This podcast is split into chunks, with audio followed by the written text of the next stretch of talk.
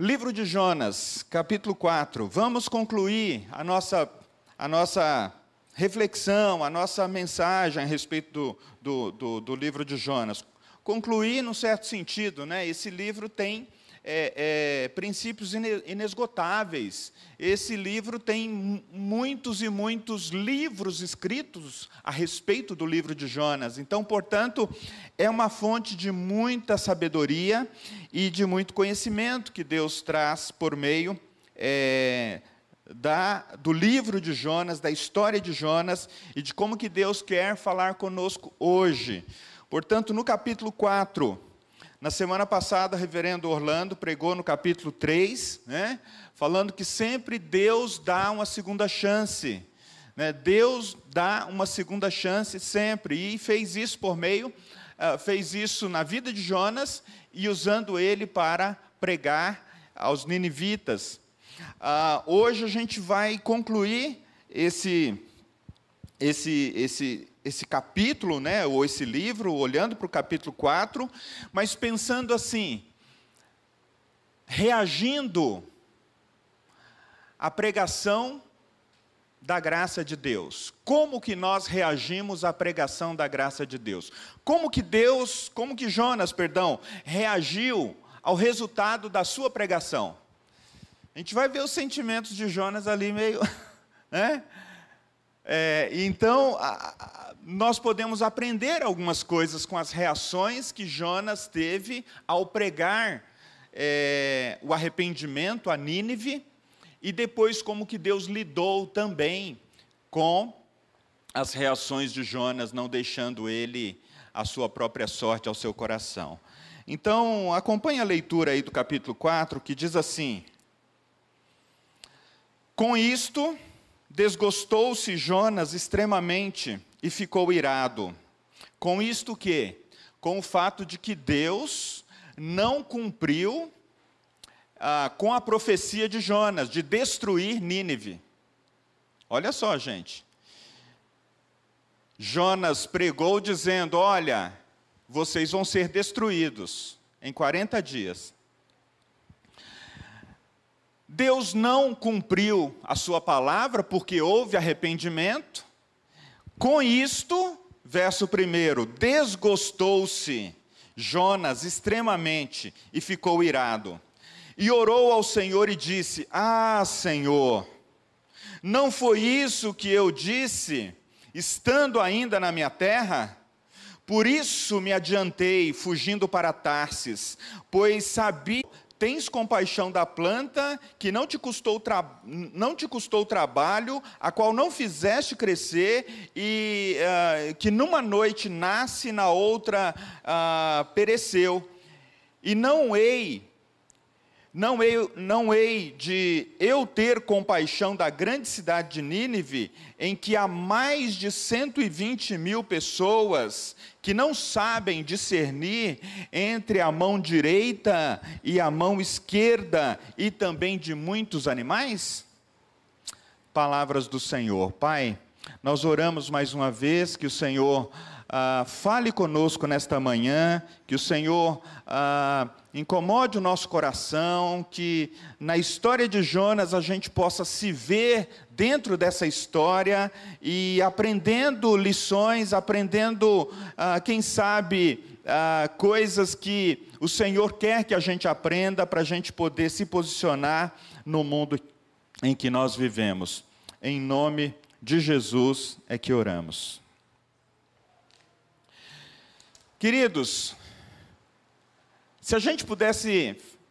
Tem alguns comentaristas que fazem um seguinte resumo assim, dos 4 capítulos de Jonas. Eles dizem assim, ó, no primeiro capítulo você vê Jonas fugindo da presença de Deus. No segundo capítulo você vê Jonas orando. Ainda que em circunstâncias difíceis, Jonas está orando.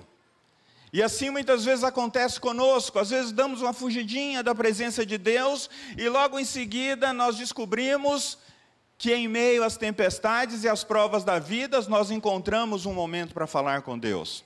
No capítulo 3, então, Jonas está pregando, Jonas está usando essa segunda chance, esse segundo momento, e pregando, indo a Nínive e pregando. E agora no capítulo 4, a gente poderia dizer que Jonas está aprendendo. Então, ele estava fugindo, ele estava orando, ele estava pregando, e agora no capítulo 4 ele está aprendendo. Mas o que Jonas está aprendendo, queridos irmãos e irmãs? O que ele está aprendendo, já que o verso anterior ao capítulo 4, né, o verso 10 aí do capítulo 3, diz que Deus viu o que fizeram e como se converteram do seu mau caminho, e Deus se arrependeu do mal que lhes tinha dito que faria e não fez. O que que Jonas está aprendendo a partir desse caráter de Deus, queridos? Jonas conhecia Deus. Nós ouvimos aqui semana passada.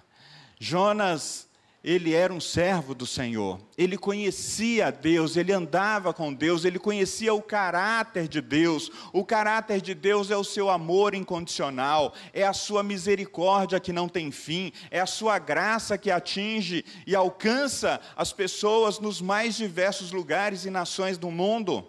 É a mesma graça que um dia alcançou a mim e a você. Jonas conhecia. Será que nós temos dúvida de que de fato Jonas conhecia a Deus e o seu caráter? Creio que não. Mas vejam só, queridos, talvez na prática Jonas não estivesse muito certo de que Deus pouparia a grande cidade de Nínive, uma cidade cruel. Talvez o mesmo conflito esteja no coração de muitos cristãos hoje, talvez muitos cristãos na Ucrânia, ou mesmo na Rússia, pensando assim: Deus pouparia esse governante que está fazendo a guerra? E se Deus me mandasse para pregar a esse governante, a esse conselho de segurança que não entra em acordo? E você olhando aquelas cenas das famílias indo embora e deixando tudo para trás, deixando as suas malas, deixando a sua casa, deixando o seu conforto, deixando todas as coisas, levando apenas aquilo que pode carregar, e as crianças dormindo com elas nos bunkers, e as crianças entrando naqueles trens, nas cabines que deveria ter 2 ou 3 pessoas, estão 10 pessoas ali, e você agora é um cristão. E você agora é aquela pessoa que ama a Deus e que Deus tem te dito: olha, você deve amar os seus inimigos e você deve anunciar a minha palavra de arrependimento a eles.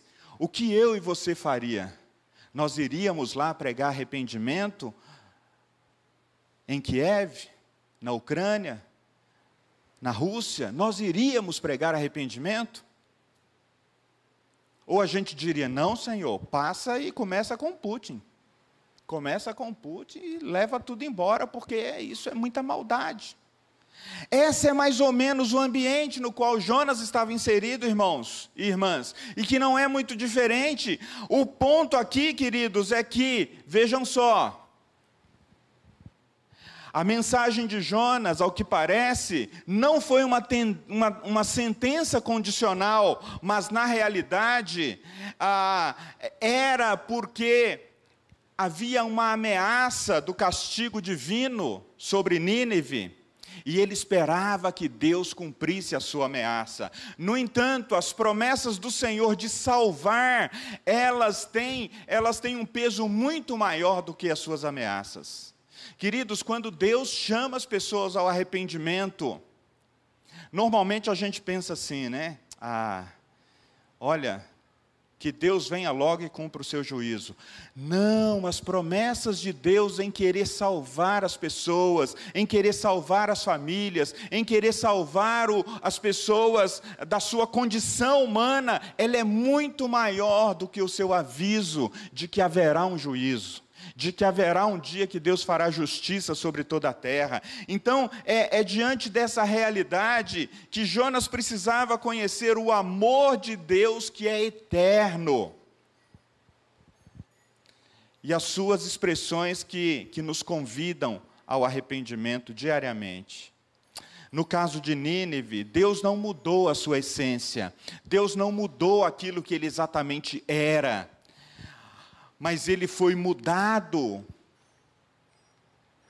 pela maneira como as pessoas responderam ao convite ao arrependimento. É por isso que o verso de número 10 aqui, introduzindo a nossa mensagem, vai dizer que Deus se arrependeu do mal que ele tinha dito que lhes faria e não fez.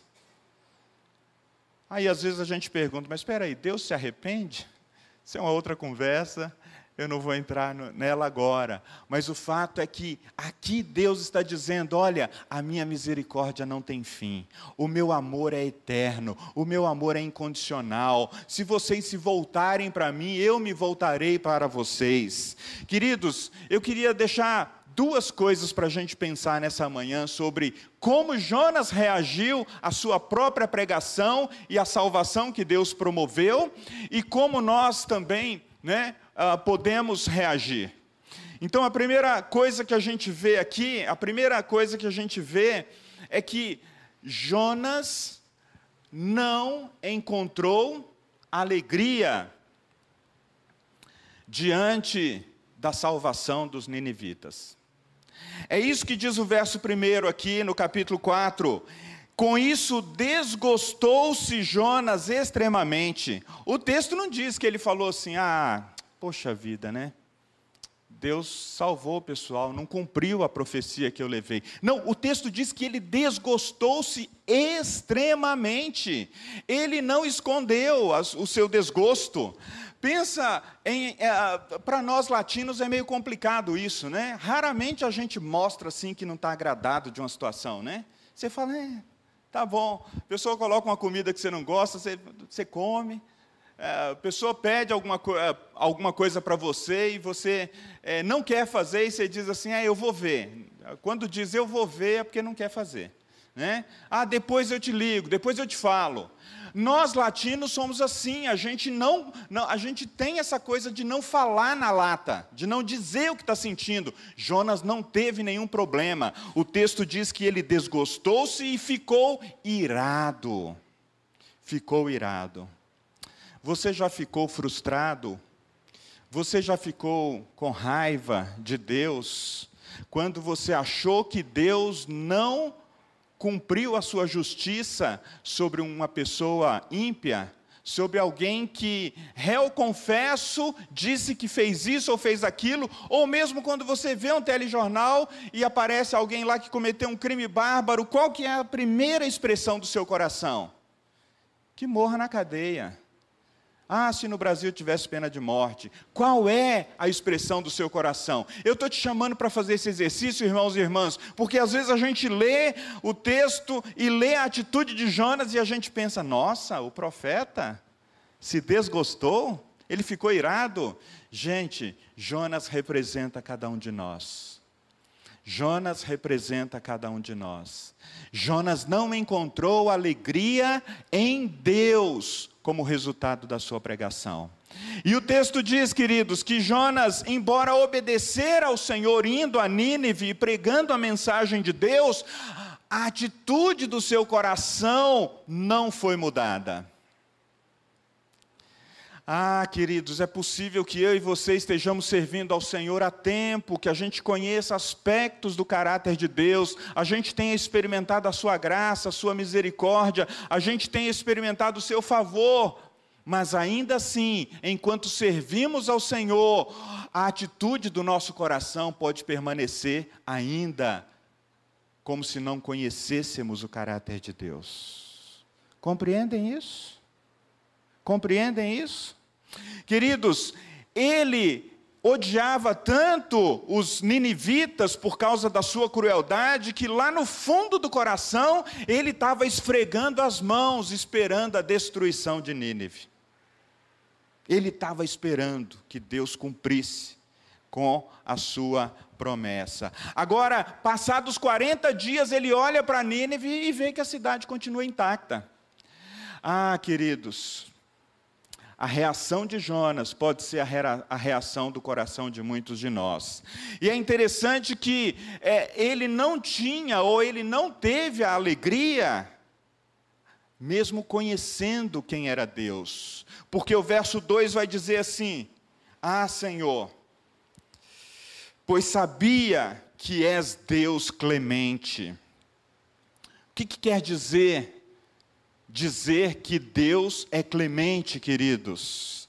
Ele sabia que todas as ameaças divinas são condicionais, e não importa como elas são anunciadas. Jonas foi pregar assim, como aqueles pregadores bravos, né? Se vocês não se arrependerem, o juízo vai vir e vocês serão destruídos.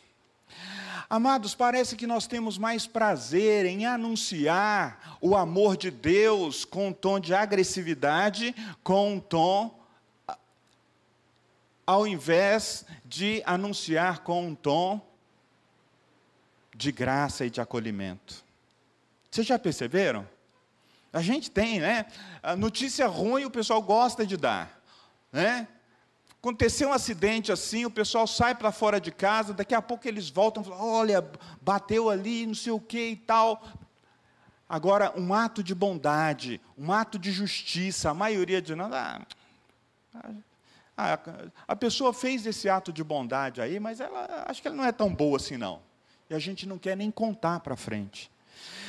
Deus era clemente, isto é, Ele tinha em seu coração o bem-estar do homem e apaixonadamente desejava tirá-lo do pecado. Dizer que Deus é clemente, irmãos, é que Deus tem no seu coração esse desejo de ver o bem-estar do ser humano e tem uma paixão, apaixonadamente ele deseja tirá-lo do pecado. Até a nação do próprio Jonas não teria se formado se Deus não fosse gracioso para com os filhos de Israel. Vejam comigo o que está escrito lá em Êxodo. Êxodo 34, versos 6 e 7. Êxodo 34, versos 6 e 7. Vamos ver a misericórdia de Deus sobre a formação de Israel, né? O povo judeu, o povo do qual Jonas fazia parte. Verso 6, e passando o Senhor por diante dele, chamou: Senhor, Senhor Deus, compassivo, clemente e longânimo, e grande em misericórdia e fidelidade, que guarda a misericórdia em 1000 gerações, que perdoa a iniquidade, a transgressão e o pecado, ainda que não inocenta o culpado, e visita a iniquidade dos pais nos filhos e nos filhos dos filhos até a 3ª e a 4ª geração. Veja só, Jonas não conseguia se alegrar com algo que Deus estava fazendo por um povo e não conseguia lembrar de que Deus havia sido benigno, longânimo, misericordioso e que estendia o seu perdão até 1000 gerações. Embora não inocentasse o culpado, Deus está presente, queridos, em meio às gerações para nos restaurar. Jonas ignorou completamente tudo isso. É interessante, queridos, aqui, que Deus perdoa pecados porque Ele é gracioso. Ele é um Deus cheio de graça. Então você pode se aproximar diante de Deus, e todas as vezes que você tiver realmente um coração rendido, um coração arrependido, Ele não te sonegará o seu perdão e a sua graça. Jesus dizendo: olha, se vocês que são seres humanos, se você que é mãe, se você que é pai, se você que é tio, avô, você sabe dar boas coisas aos seus filhos, sobrinhos e netos, quem dirá o vosso Pai Celestial? Se o teu filho te pedir um pão, você não vai dar uma pedra. Se ele te pedir um peixe, você não vai dar uma serpente. Quem dirá o vosso Pai Celestial? Mas Jonas estava ali, né, movido pelo seu coração. Ele conhecia um Deus que era clemente, mas naquele momento ele não conseguiu se alegrar com a clemência de Deus por aquele povo. Jonas também conhecia um Deus misericordioso. A palavra Clemente é companheira da palavra misericórdia, apontando também para o fato de que o amor de Deus é derramado sobre o pecador indigno que se arrepende dos seus pecados. Deus guarda, queridos irmãos e irmãs, para si o direito de ajudar aqueles que demonstram arrependimento genuíno dos seus pecados e confiam em sua bondade. É interessante que Deus, Ele pode ajudar até um pecador que diz assim: olha, eu ouvi todas essas palavras, mas eu não consigo crer. Você já ouviu alguém dizer assim? Nossa, essa música, esse louvor é tão bonito, a pregação é tão bonita, mas eu não consigo crer. Mas se essa pessoa diz: Senhor, ajuda-me na minha falta de fé, Deus se reserva no direito de ajudar essa pessoa a chegar ao arrependimento. Olha que Deus gracioso, irmãos.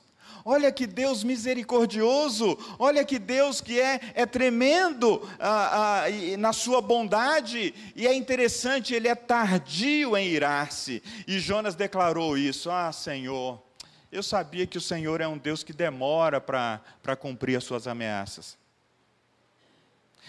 E tardio em irar-se, queridos, revela que o desejo de Deus não é de punir o desviado rapidamente. Eu fui criado num ambiente religioso, num tipo de igreja que tinha muitas virtudes. Me ajudou muito. Firmou a minha família, ajudou a gente a chegar a Deus, mas existia uma pregação que dizia: olha, se você errar hoje, amanhã tu está lascado, amanhã vai cair sobre você o juízo e a ira de Deus. Queridos, então durante um bom tempo, na minha experiência, eu estou falando da minha experiência, eu não conhecia um Deus de amor. Eu não conhecia um Deus de graça, eu não conhecia um Deus de misericórdia, eu não conseguia me aproximar de Deus e dizer: Senhor, hoje eu pequei. Era melhor ficar escondendo com medo do castigo. Mas o texto diz, querido, que Deus é tardio em irar-se. Mas quando se torna, queridos, evidente a situação de que os homens são orgulhosos e teimosos nos seus caminhos, Deus se volta, e Deus cumpre a sua palavra. Deus permite que o ser humano, no seu orgulho e na sua teimosia, experimente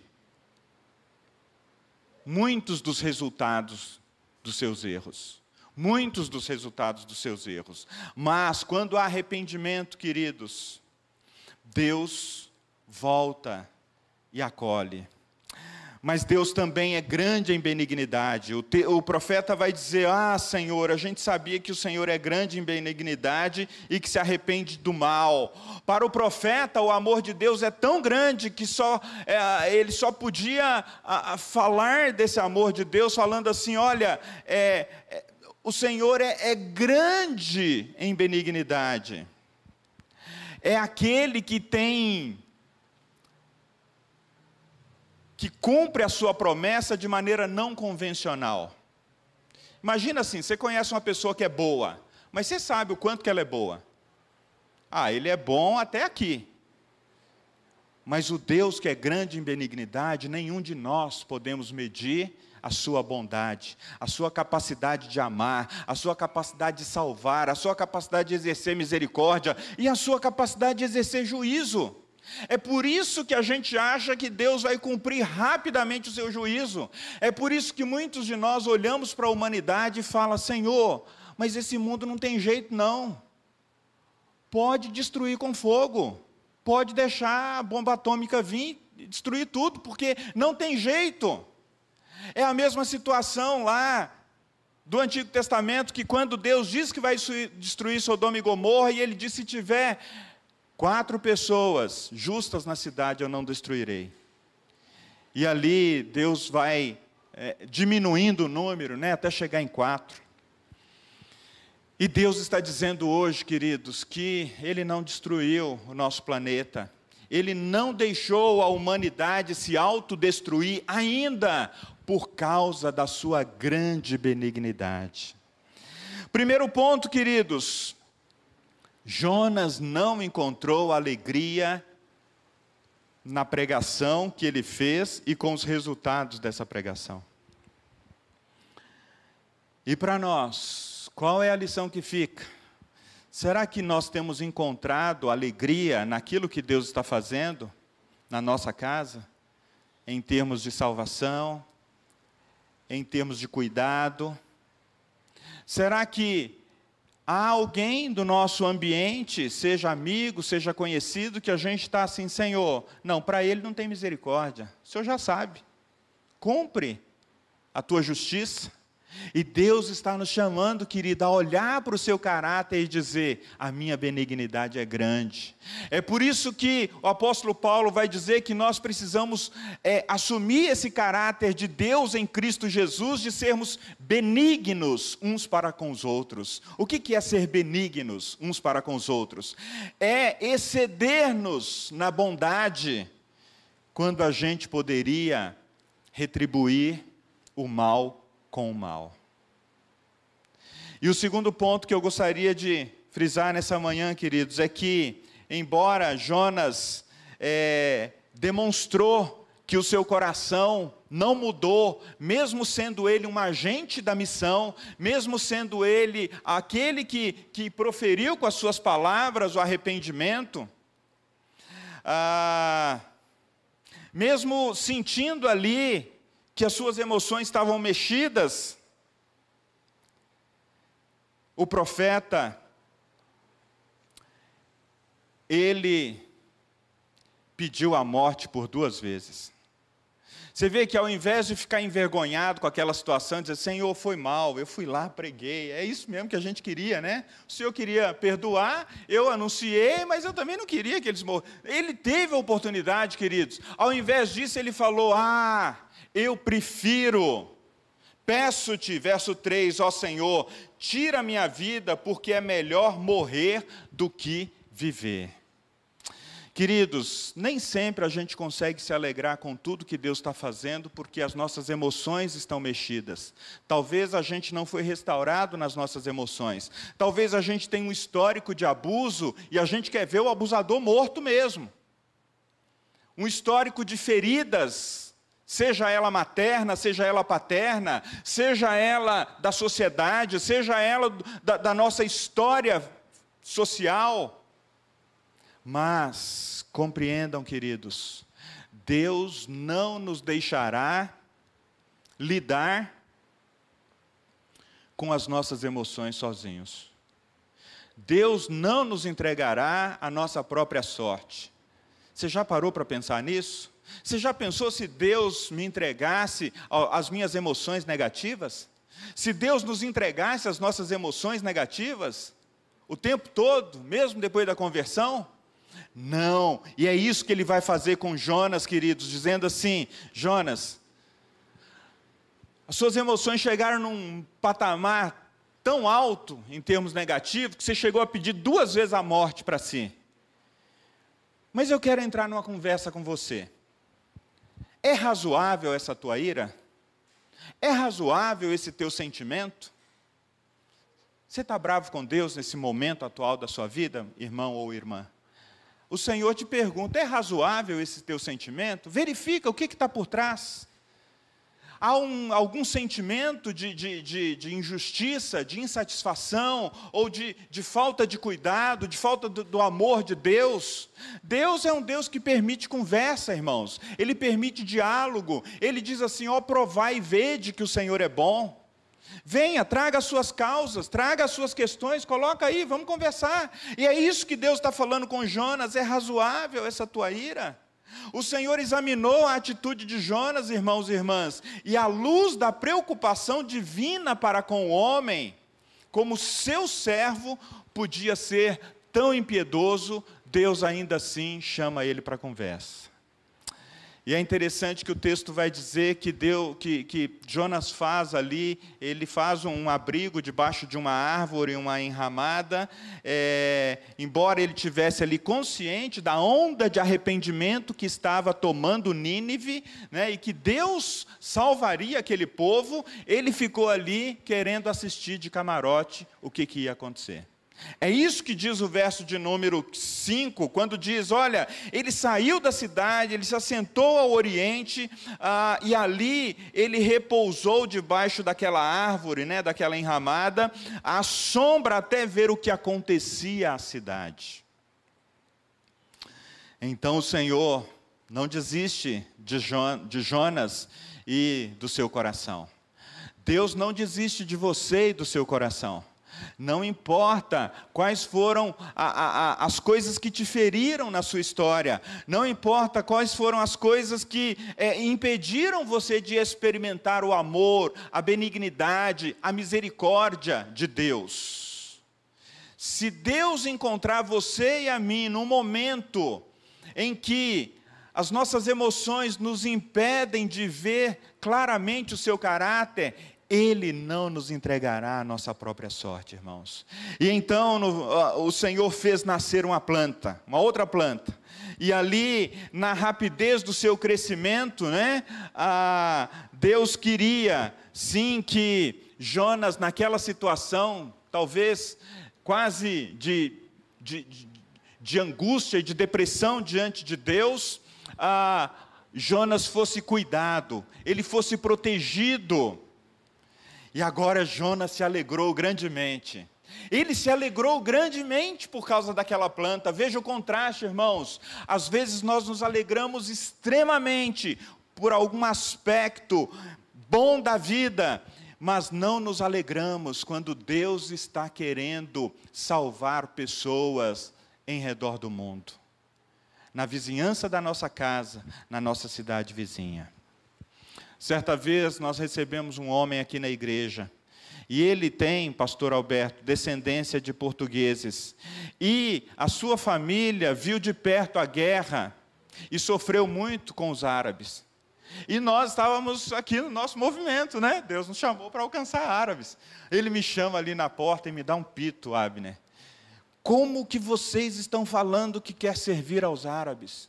Como vocês estão falando que quer alcançar os árabes? Como vocês estão falando que quer levar a misericórdia, a bondade àqueles povos? Vocês não os conhecem. E eu disse, mas Deus conhece. Deus conhece. E o amor é dele. O amor incondicional é dele. É claro que não houve acordo, né? Não houve.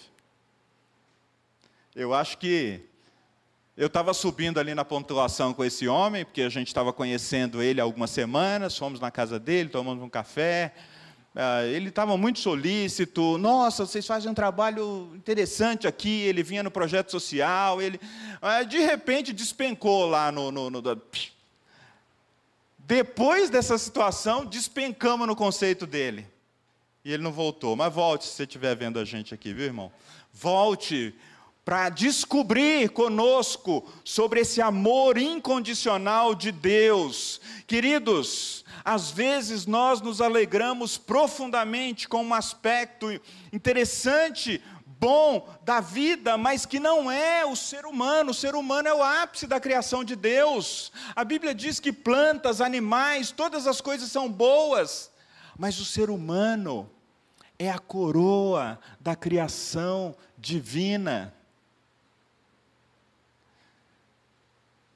Você pode chorar por todas as coisas boas que Deus criou, mas não se esqueça de se alegrar com a bondade de Deus ao salvar um perdido pecador. Não se esqueça. Ah, queridos, mas no outro dia, Deus envia então um verme, que destrói a planta como um ato divino, né? O verme atacando as raízes, destruiu a planta, e com ela a bênção da sombra, para que Deus chamasse de volta Jonas para a conversa e dissesse, olha, você ainda está com os valores trocados, você não consegue se alegrar com o fato de que eu salvei 120 mil, mas você consegue se alegrar com a planta que te dá uma sombra. ok, a sombra vai ser tirada. E então no verso 8, diz que o vento e o sol, né, mostrando mais uma vez que Deus tem poder sobre todas as coisas, queridos. Deus mandou um vento, e este ato final do Senhor privou Jonas do seu último conforto terreno, a sombra fresca. O que que Deus, eventualmente, estaria nos privando para que a gente conhecesse mais do seu caráter? Conhecesse mais. Mas será que Deus usaria esse tipo de artifício, pastor? Ora, na história de Jonas, sim. Na história de Jonas, sim. Queridos, é muito importante que a gente não apenas tenha conceitos a respeito de quem Deus é e do seu caráter, mas de que a gente experimente isso na prática. Então, vejam só, quando Jonas chegou ao ponto de não suportar mais o calor pelo... não suportar mais o calor, ele então clama novamente, pela segunda vez, pedindo a morte. A primeira vez ele desejou a morte por causa do seu desespero íntimo. Na segunda vez ele clama a Deus por causa do desconforto físico. Muitas vezes, queridos, a gente até pensa na morte como um modo de escapar da nossa realidade. É possível. É possível que diante de uma crise familiar, de uma crise conjugal, de uma crise existencial, é possível que diante de uma realidade difícil, talvez de guerra, as pessoas possam dizer: Senhor, tira a minha vida, porque eu não quero continuar vivendo. Mas Jonas aqui estava com o seu desespero íntimo e o seu desconforto físico. E aí a gente vai para os últimos versos aqui do nosso capítulo, os versos 9 a 11, no qual, embora há uma série de ações divinas destinadas a Jonas, né, elas tinham um propósito único, queridos. Deus queria, ou Deus tentava destacar o absurdo da falta de preocupação espiritual de Jonas pelo bem-estar humano, fazendo um contraponto com a sua legítima preocupação com o seu bem-estar físico. E aí, irmãos e irmãs, a gente percebe que diante da pregação do Evangelho e da salvação que Deus oferece às pessoas, às vezes nós podemos nos reagir, nos alegrando com aquilo que Deus está fazendo, nos juntando a Deus em termos de compaixão, e falando: nossa, Deus é misericordioso, Deus é compassivo, Deus é benigno. Senhor, eu quero ser mais misericordioso, eu quero ser mais benigno, eu quero expressar mais esse caráter do Senhor na minha vida e nos meus relacionamentos. Ou a gente pode assumir a posição de Jonas, de estar mais preocupado com o nosso bem-estar. Com o nosso bem-estar. Eu me lembro que em Carapicuíba, a Gisélia pastoreou uma pessoa, uma família, que havia um homem que há 40 anos estava num vício da bebida, e ele causava muitos problemas para a família, muitos problemas. Os filhos já haviam liberado a mãe. Mãe, se a senhora quiser deixar o pai, a gente constrói outra casa, a gente faz tudo para você não ter que viver com esse desconforto, com essa questão de que ele pode chegar todos os dias e transtornar a sua vida, transtornar a casa, transtornar tudo. Mas aquela mulher, ela tinha experimentado da misericórdia de Deus, ela tinha experimentado da graça de Deus, ela tinha experimentado da benignidade de Deus, da bondade de Deus que excedia a maneira como seus filhos a viam, e dizia: mãe, você não precisa passar por isso. E ela disse: não, eu vou amar esse homem até o fim, porque eu estou amando a Deus e não exatamente a ele. Queridos, para mim aquilo foi o maior testemunho que eu pude ver de um ser humano para com outro, em termos de pastorado. Aquela mulher amou aquele homem até o último dia da vida dele. E aquele homem viu naquela mulher a expressão do amor de Deus. Queridos, nós podemos dizer que, mesmo conhecendo a Deus de ouvir falar, mesmo conhecendo a Deus de andar com Ele, muitas vezes na vida nós seremos colocados à prova se de fato o amamos. Até onde vai o nosso amor? E Deus não faz isso para nos reprovar, queridos, mas para dizer, olha, você precisa de experimentar mais. Você que julga me amar, você que julga me conhecer, você precisa conhecer mais. Você precisa ter a experiência do profeta Ezequiel, que quando entrou nas águas, a água bateu no tornozelo, e o Espírito disse para ele entrar mais um pouquinho, a água bateu ali na batata da perna, daqui a pouco no joelho, e o Espírito disse para ele, entre mais. Queridos, é o que Deus está dizendo para nós, você conhece a Deus e o seu amor, você precisa mergulhar, você precisa entrar nesse rio da vida, você precisa entrar nessa relação com Deus, em que, à medida que você o conhece mais, Ele vai dizer para você, ame mais. Ame mais.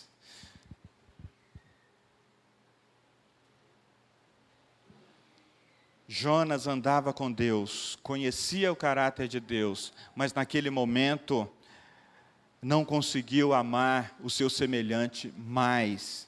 E é por isso que Deus também não o deixou nos seus sentimentos e voltou-se para ele com todo aquele cuidado, seja por meio da planta, seja por meio da sombra, seja por meio de... E então ele vai dizer... Tens compaixão da planta, Jonas, mas você, nesse momento, não conseguiu ter compaixão dos ninivitas.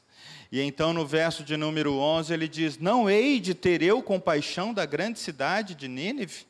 Os ninivitas eram seres humanos, eram homens, eram mulheres, eram crianças, eram objetos da criação de Deus, da criação especial de Deus e, portanto, uma representação do amor de Deus, queridos irmãos. Uma simples planta como essa, ela não podia entrar em comunhão pessoal com Deus. Você que tem o seu pet lá, bonitinho, tchu-tchu-tchu, ele não pode entrar numa comunhão pessoal com Deus. Você é mais importante do que o seu pet. Ih, pastor, você entrou agora num terreno complicado. É, tem gente chorando e fazendo grandes esforços de amor por um pet e não consegue fazer isso por um pecador perdido.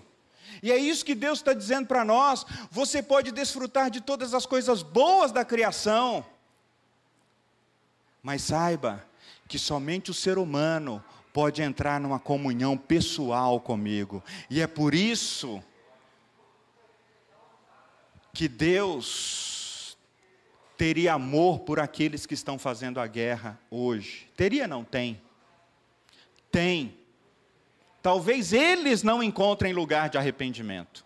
Talvez eles já estão com um coração no qual eles não consigam voltar atrás. Queridos, a preocupação de Jonas pela planta era egoísta. Ele sentia a sua destruição porque ele servira de conforto pessoal. Aí você e eu precisamos nos perguntar, quais são as coisas que geram maior preocupação no nosso coração? Permita-me dizer que Deus está nos convidando hoje para pedir que o próprio Espírito Santo coloque em nós as mesmas preocupações que há no coração de Deus, para com a nossa casa, para com as pessoas com quem nós convivemos, para com esse bairro e esses arredores, para com a própria cidade do Taboão da Serra, no qual nós temos um projeto social. Às vezes as pessoas perguntam, pastor, mas a gente já não tem muito serviço aqui, o que vocês querem fazer no Pirajussara?